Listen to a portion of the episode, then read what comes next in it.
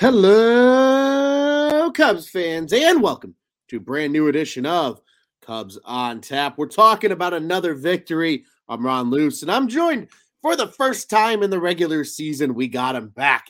It's my guy, almost almost ceremoniously, your first show of the season's a West Coast show because we were always the West Coast tandem. Exactly. Out at Cubs On Tap. But I am joined yeah. by the man himself, Nick Hudson, today. Buddy, how are you doing after this Cubs victory? Ron, I'm doing well, man. It's refreshing to get a W on the West Coast, especially when you're in the Midwest, staying up a little past your bedtime. You know, it's good to get it's good to get that W. Oh, one hundred percent. It always feels better. It's it's just you can't beat it. You can't beat West Coast victories. And in this case tonight, that's exactly what the Cubs did. And it looked a little interesting early on, Nick. Let's just dive right into this thing. We had a pitcher's duel on our hands, really, for about the first five innings. Uh, Waldichuk for the A's was sensational. Uh, they drove up his pitch count on him, but just five hits given up. He K'd five. I believe it was three walks, confirming that now it was uh, in five innings of work for the young left-hander. Really good outing for him overall. And then on the flip side, Marcus Stroman gets it done again. You could see it in my, my little name tag over here. I'm backwards. Uh, Stro Show show out because another six-inning performance from Stroman. No runs, just the two walks, only two hits, and five Ks for Marcus Stroman. I mean, Nick, let's start right there. Waldichuk, obviously impressive in his own right, but six innings of shutout ball again. This is four straight starts of six innings now for Stroman to start the year. Yep. Consistency. It's been very consistent out of him. And that that's uh, kind of what you want. You you want to see consistent innings being pitched. Uh, you don't want to be getting into the bullpen so much. And Stro's the kind of guy that can give you those innings. And uh, today he just had it working, going six innings, uh, just allowing two hits. Um, the big number that struck me was just two base on balls. He's really doing well with that control. Um, when he spots his pitches, it sets up all the other things that he can do. As he said, that sinker is going to be sinking. It is. It is. I mean, he he gets those ground balls. He get, works his way out of jams. Um, he's been nothing but the Stro Show, man. Yeah, I mean, you, you nailed it right on the head, man. I mean, consistency was it just feels like the key right now with a guy like Marcus Stroman. You know, you hear about it so much through him and, and through the Cubs and a lot of their kind of off-season stuff. The amount of work he puts in to be that level of consistent, and especially for a guy that relies on movement, right? He's not a flamethrower. I mean, he still throws plenty hard, but not a flamethrower. He relies on the ground ball. He relies on the defense behind him. You know, I think that's why we're seeing a different Marcus Stroman this year, because this team was – for lack of a better term, dog shit last year defensively. And there were a lot of games where he should have got a win or he should have, you know, maybe had a better game. And the defense just pissed it away. I can think about that White Sox start where Stroman went seven and, and didn't get the win because the, the defense and then the, the bullpen ended up pissing it away in the final two innings. So this year now, it's a different group, right? You got Dansby Swanson over at short. Nico is The, the most elite defensive second baseman in, in major leagues. Yes, I know we're we're still chiming for Mervis over at first as a collective fan base, but Hosmer and, and, and Mancini, all things considered, are getting the job done. And Wisdom has played a really good defensive third. He looks like his twenty twenty-one version of himself again compared to last year. So yep. You have the infield behind him. Oh, and then you got three Gold Glove caliber outfielders as well. Forgot exactly. to mention that, you know, so... I mean, it really does feel like maybe some of that confidence and knowing what Stroman has behind him is really starting to settle in for him now. Because, again, this is six straight or four straight games now of minimum uh, six innings. I mean, he's gone six in all of them. Just a flat six innings in every single start. Like you mentioned with the walks, he hasn't walked more than three in a start. And his K numbers for Marcus Stroman's sake are up. He's minimum five. Tonight was his lowest amount of strikeouts. Otherwise, he's posted six, six, and eight so far in the year, man. I mean, damn, it is so nice to see Stro dealing the way he has so far. Yeah, it, it's magical. And you made a great point. When you have a guy that's pitching to contact and a defense that's a little shaky, you know, you're going to have some false numbers there. So what kind of numbers last year were true, what were not for Stroman, it's hard to say. Now you have a defense behind him that's actually producing, and he looks elite. So elite indeed. Man. Yeah. Yeah. I mean, he he's starting to look like that twenty-five million dollars a year starter that they paid him for last offseason. That I remember sitting here watching people on Twitter berate him, and then he went off in the second half. And I, I sat here and screamed at people. There are, it's on record. You can find the episodes, I'm sure. I yelled at people about Stroman last year, and he's showing it again this year. All these, all these knuckleheads coming into the season, especially in the national media landscape, where they aren't as t- dialed into each team respectively. They just kind of ride the narratives that they hear. I mean, everybody's telling me Marcus Stroman was a third starter. Marcus Stroman looks like an ace. He's been an ace. Yeah. And the crazy thing is the Cubs have two aces, and we're going to see one of them tomorrow. We'll get to that here later in the show. A um, couple quick comments, though, Nick, before we uh, keep this discussion rolling. Our friend Jeremiah here in the comments saying this game felt like five hours long. That is one hundred percent true. I think that first inning with both teams loading the bases, I don't know what the hell happened, but yes, this game felt egregiously long compared to yesterday's game. Um, but this this might be my favorite comment from Jeremiah here. He also notes uh, giving the A's pitcher his flowers, and indeed we did. Waldichuk was really good uh, through those first five.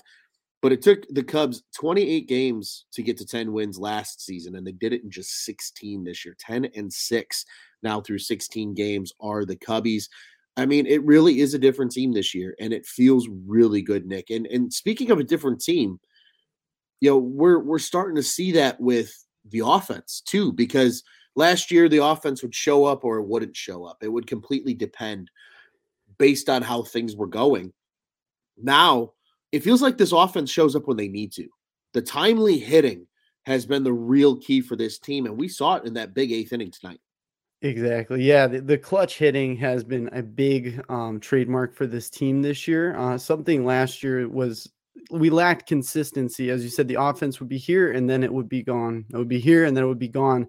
And at certain times it would actually drag on for long periods. It would be a drought without any offense. What I love about this Cubs team is their plate appearances. I mean, I am kind of an old school baseball guy. Give me a good plate appearance. Even if you get an out, if you're taking six to eight pitches, that's fantastic. Then that's a productive plate appearance for me. Obviously get on base, but they're going up there and putting together smart, intelligent plate appearances. And that's what, that's what I've loved to see. But the power, specifically out of Patrick Wisdom, has been just great. So refreshing, because we need that. And we were talking about with Seiya, now he's obviously back, but with Seiya out of the lineup, who was going to pick up that slack?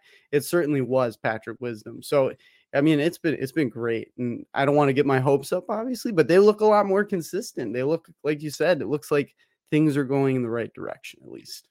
Yeah, one hundred percent. I like what you brought up about the plate appearances, because it really does feel like this team is getting back to taking good at-bats on a regular basis. Something we saw this team really kind of established as a trademark, obviously a very different looking roster at the time, but when they won in twenty sixteen, that was kind of a trademark of that Cubs team, was work, you know, the starting pitchers pitch count up and get to that bullpen early. That was their key to their success, because when you wear out the bullpen in game one of a series, then you force that team to reuse guys probably when they're more tired than you would like them to be. And that's how you beat teams up over the course of one hundred sixty-two games. You're starting to see that again with this team. Swanson had a couple of really good at-bats tonight, even though he got some calls on him that were borderline strikes that the ump gave him.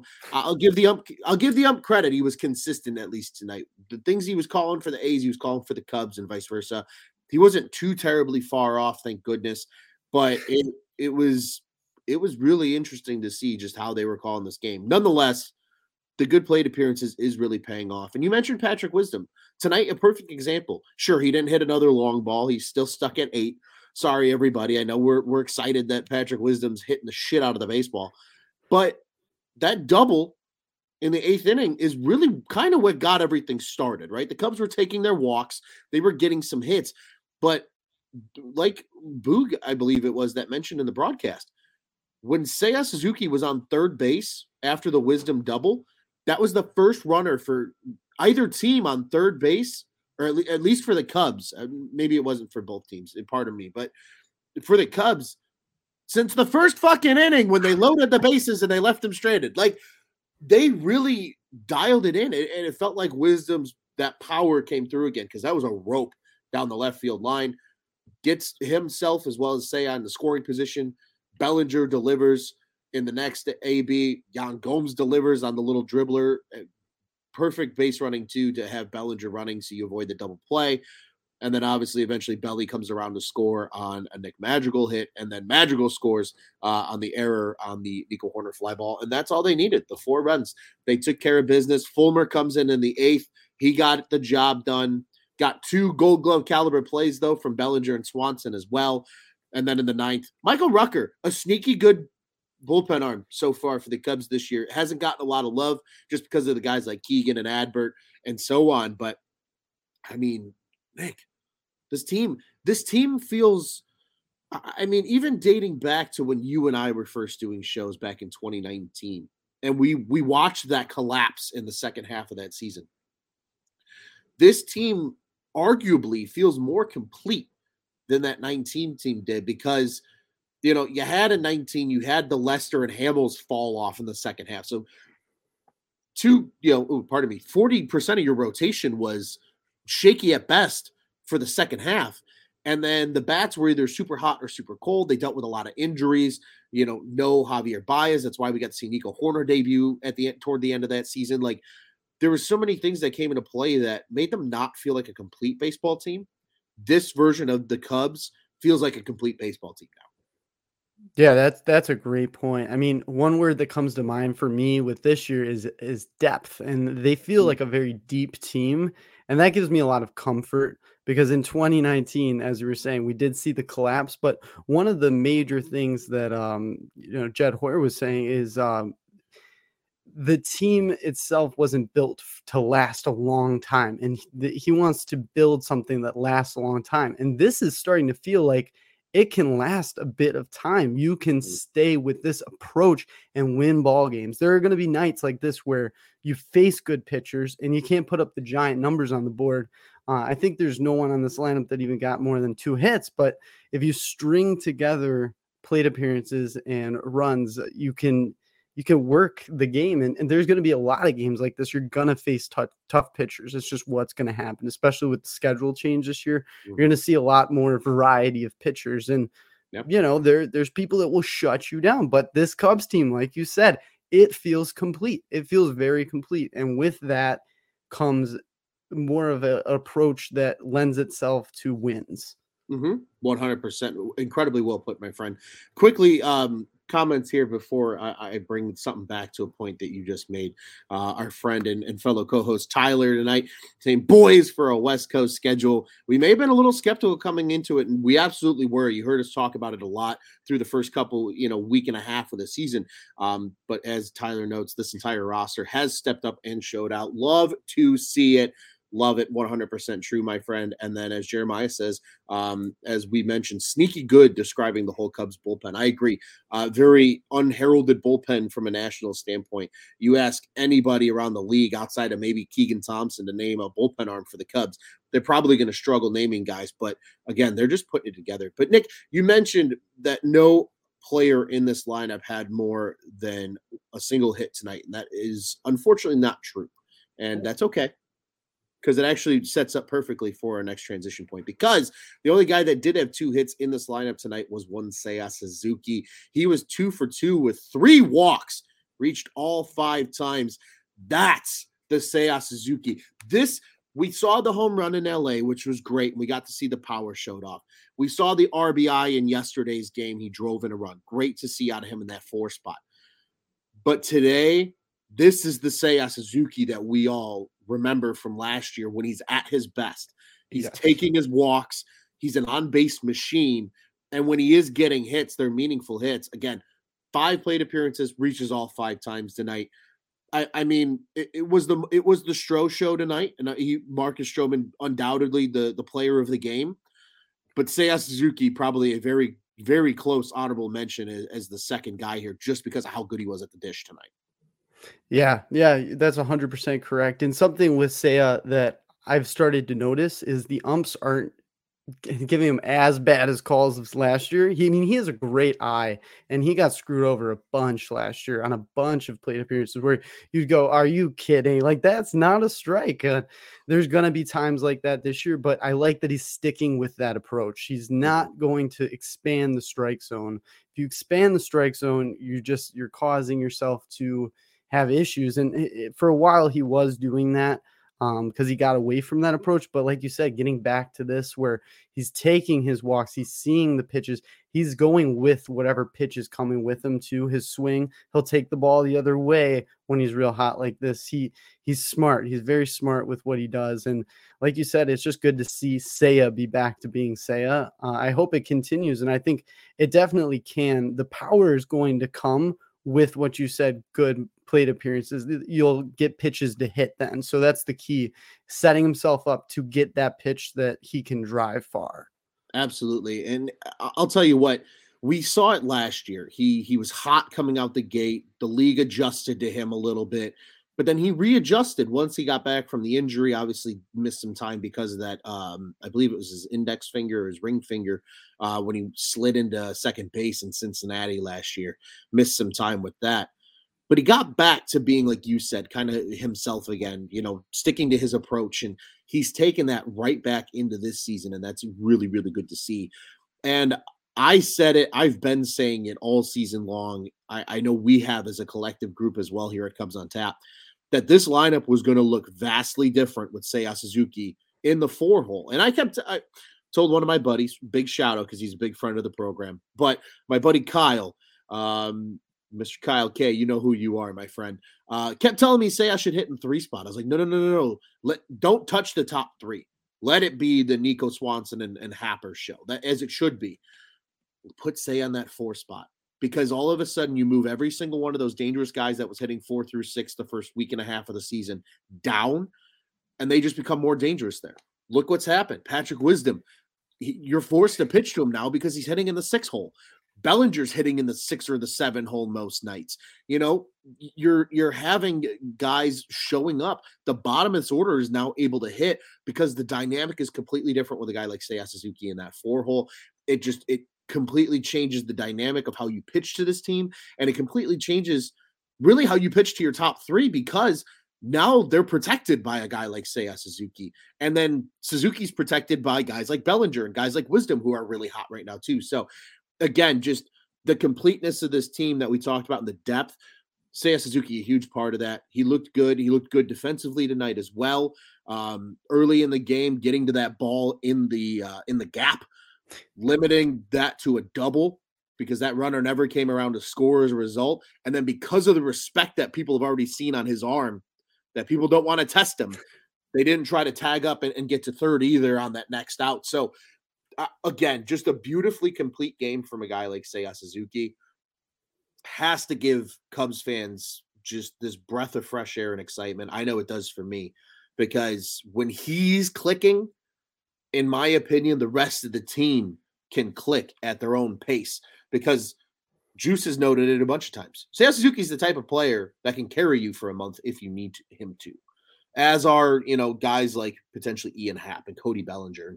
We're starting to see a little bit of that now, right? Like Dansby's cooled off a little bit, still hitting well, but he's cooled off a little bit. Nico is cooled off, not really that much, but a tad. Not a lot. Yeah. Hap is still staying consistent, but because of, of having these guys in the lineup now, it's allowing a, a different dynamic for the rest of the lineup as well. So, uh, Nick, I, I want to turn it back over to you, buddy. Again, because there was no score to this game for fucking – Eight, almost eight, eight full innings, you know, we didn't have probably as much to talk about as like yesterday's game when it was a ten one game and Joey and I were sitting on here giggling and laughing because the, the Cubs just just throttled the A's uh, on Monday night. But I want to turn it back over to you for any final thoughts. I've got one as well, but I want to give you the floor first here. Just final thoughts for the game tonight. Yeah, I mean, uh, final thoughts is this was a really good game, a really good baseball game. I mean, like I said, you're going to face good pitching. You're not going to be able to put up crooked numbers every time. The Cubs offense, I think, is a, a lot better than what we had anticipated. I mean, look at the Cardinals. I mean, yeah, right? So mm. overall, it's just a great game. It's, it's a great game. It's good to see. And like you said, a breath of fresh air for Seiya to be back to being Seiya. And, you know, hopefully this just continues. But going on a West Coast trip and having success, even though it's the A's, it's it's a big deal, especially for these Cubs. I remember a bunch of years going on West Coast trips, just hating life, being up at midnight going, oh, I got to go to work tomorrow. This sucks. I stayed up for nothing. So it's a great win. And we just got to remember, you know, the Cardinals are in last place. So that's big facts. And I'm glad you brought that up because Jeremiah also said that in the comments. Whispers, the Cardinals lost today. Yes, they did. Even though uh, that backstop that used to play for the Chicago Cubs hit his first home run in a Redbirds uniform. Um, it was it was a bomb. Didn't matter, but it was a bomb um, nonetheless. And uh, Jeremiah, I'm going to call this Jeremiah's last thought. Uh, he says, cut Torrens and call it Mervis. Yeah, I mean, they yeah. removed Torrens from the game. Madrigal came in and made more of an impact as the, yeah. the D H effectively later in the game. Um, maybe we'll see. We'll see. We'll see what happens. The Cubs aren't going to rush any prospects, though. I'm preaching patience to people. I'm excited to see them, too. I want to see Morel. I want to see Mervis. I want to see these guys on a consistent basis. B- yeah. But right now, if this team's winning games, that's true. Yeah, they're that, not going to rush these guys because they're not going to play every day necessarily if they're being rushed right now. I would rather guys like Mervis and, and Morel and Nelly V play every single day in Iowa. Granted, Iowa, I don't know if anybody has seen, Iowa hasn't played in like five days because of like snow and rain and all the, and just scheduled off days and all this weird shit. But like those guys need to play every day. And when, until we get to the point where Hosmer and Mancini, or at least one of those two, are so bad to the point that It, it, it makes sense then to call up a guy like Mervis, that's when you'll see it. I think we see Mervis this year. Don't get me twisted, yeah. but I just don't know when that'll be. Um, Nick, quickly, my final thought. First off, this is a series win. You mentioned you, you like West Coast trips when you don't hate your life as a result of them. Cubs are guaranteed a winning road trip after tonight's win. Uh, this is their fourth win on the road trip. Obviously, we would like to see it be five and one and not four and two, but they're at least guaranteed a winning road trip. Huge, especially this early in the season. Secondly, there was a statistic on the broadcast that through the first fifteen games of the season, there have only been three players in M L B history to record at least twenty-two runs scored, sixteen or more hits, and nine or more stolen bases through the first fifteen games of a season for their respective team. Ricky Henderson, one of the greatest leadoff hitters ever. Kenny Lofton, one of the greatest leadoff hitters ever, should be in the Hall of Fame, and Nico Horner. Wow. Nico Horner is officially putting himself in elite leadoff category because we got so used to, as Cubs fans, talking about Dexter Fowler, the you go, we go. It's no longer you go, we go. It's Nico, we go. Because right now with Nico Horner atop this lineup, he is making shit happen for this offense because he's so dangerous. It gives Swanson a chance to drive in runs right out the gate. Gives guys like Ian Happ chances to drive in runs from that three spot. Gives a guy like Seiya Suzuki a big chance to drive in a lot of runs, especially from that four spot when you have the three guys ahead of him all hitting over three hundred right now. Perhaps one of the greatest decisions the Cubs made coming into this season from a lineup construction perspective was giving Nico Horner the opportunity to be the leadoff hitter. And it's paying off right now because he is doing absolutely freaking everything that this team needs him to do. He leads the majors in stolen bags. He, he's a, a run-producing machine right now. If you have him in fantasy, you probably love him. I have him in fantasy in one of my leagues. I accidentally, accident, I accidentally drafted him earlier than I wanted to because he was in my queue and I ran out of time. But I'm not mad about it because he's he's paid off. But man, oh man, this team is so much fun. Uh, but Nick, let's let's go ahead and look ahead to tomorrow because there is one more game left in this West Coast swing against these lowly Athletics. Uh, it will be an afternoon matchup. We'll be back on the mics much earlier than we've been the last two nights. Uh, I believe tomorrow it is expected Um, you know, just as we expect starting pitchers in baseball, your expected co-hosts on Cubs on Tap will be myself and the Juice Man. So the Juice and Luce show will be operating right after this one. But uh, it is a weird two thirty-seven start. Don't ask me why it's such an off time, but it is um, from Oakland, the Oakland Coliseum in Oakland, California on Wednesday, April nineteenth. The ten and six Cubs will do battle with the three and fifteen Oakland Athletics. On the bump, uh, it will be Mason Miller, I believe is the name um, that Boog suggested at the end of the broadcast. M L B dot com still showing as T B D for the starter tomorrow for the A's. Uh, yes, Jeremiah, we can call them the Athletics. Unfortunately, that is their name, even though they're not a very athletic ball club. Completely agree with you there, buddy. Um, but on the other side for the Cubbies, friend of the program, the lefty, the ace in the making, not even in the making. He is an ace. Justin Steele on the bump. He started this road trip off with, with a bang, with a seven-inning performance against the Dodgers in that win uh, on Friday night of last week. I think he he finishes it up in the same breath, uh, but he is two and oh with a one forty-two E R A through his first three starts on the year for the Cubbies. Just three players on this Oakland Athletics roster have seen him. Uh, Rucker, the only one picking up a lone hit in his one A B.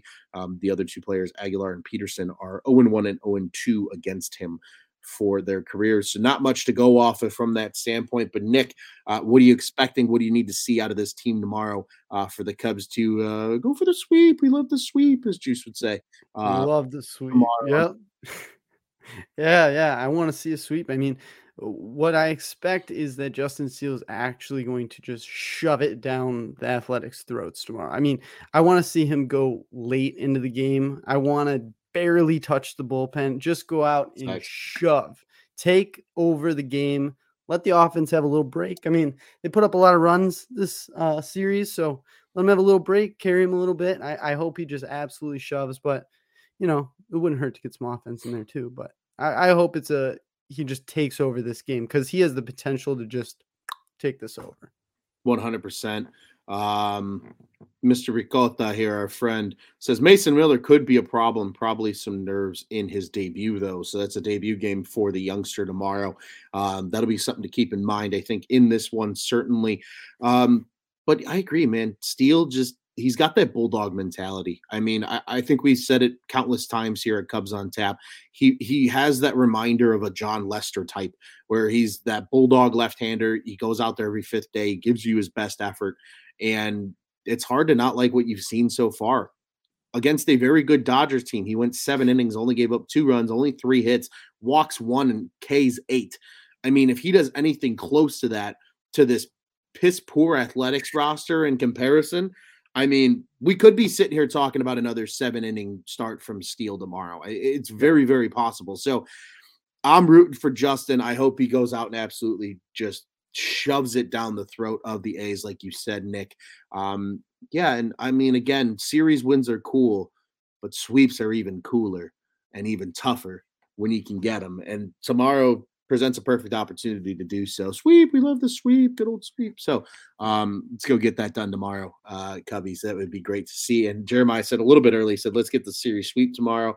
Um, also glad he doesn't have to stay up till midnight tomorrow. True. This two o'clock game is going to be great tomorrow. I'm very excited for a two thirty start. Um, we'll probably be rolling with you right around five o'clock.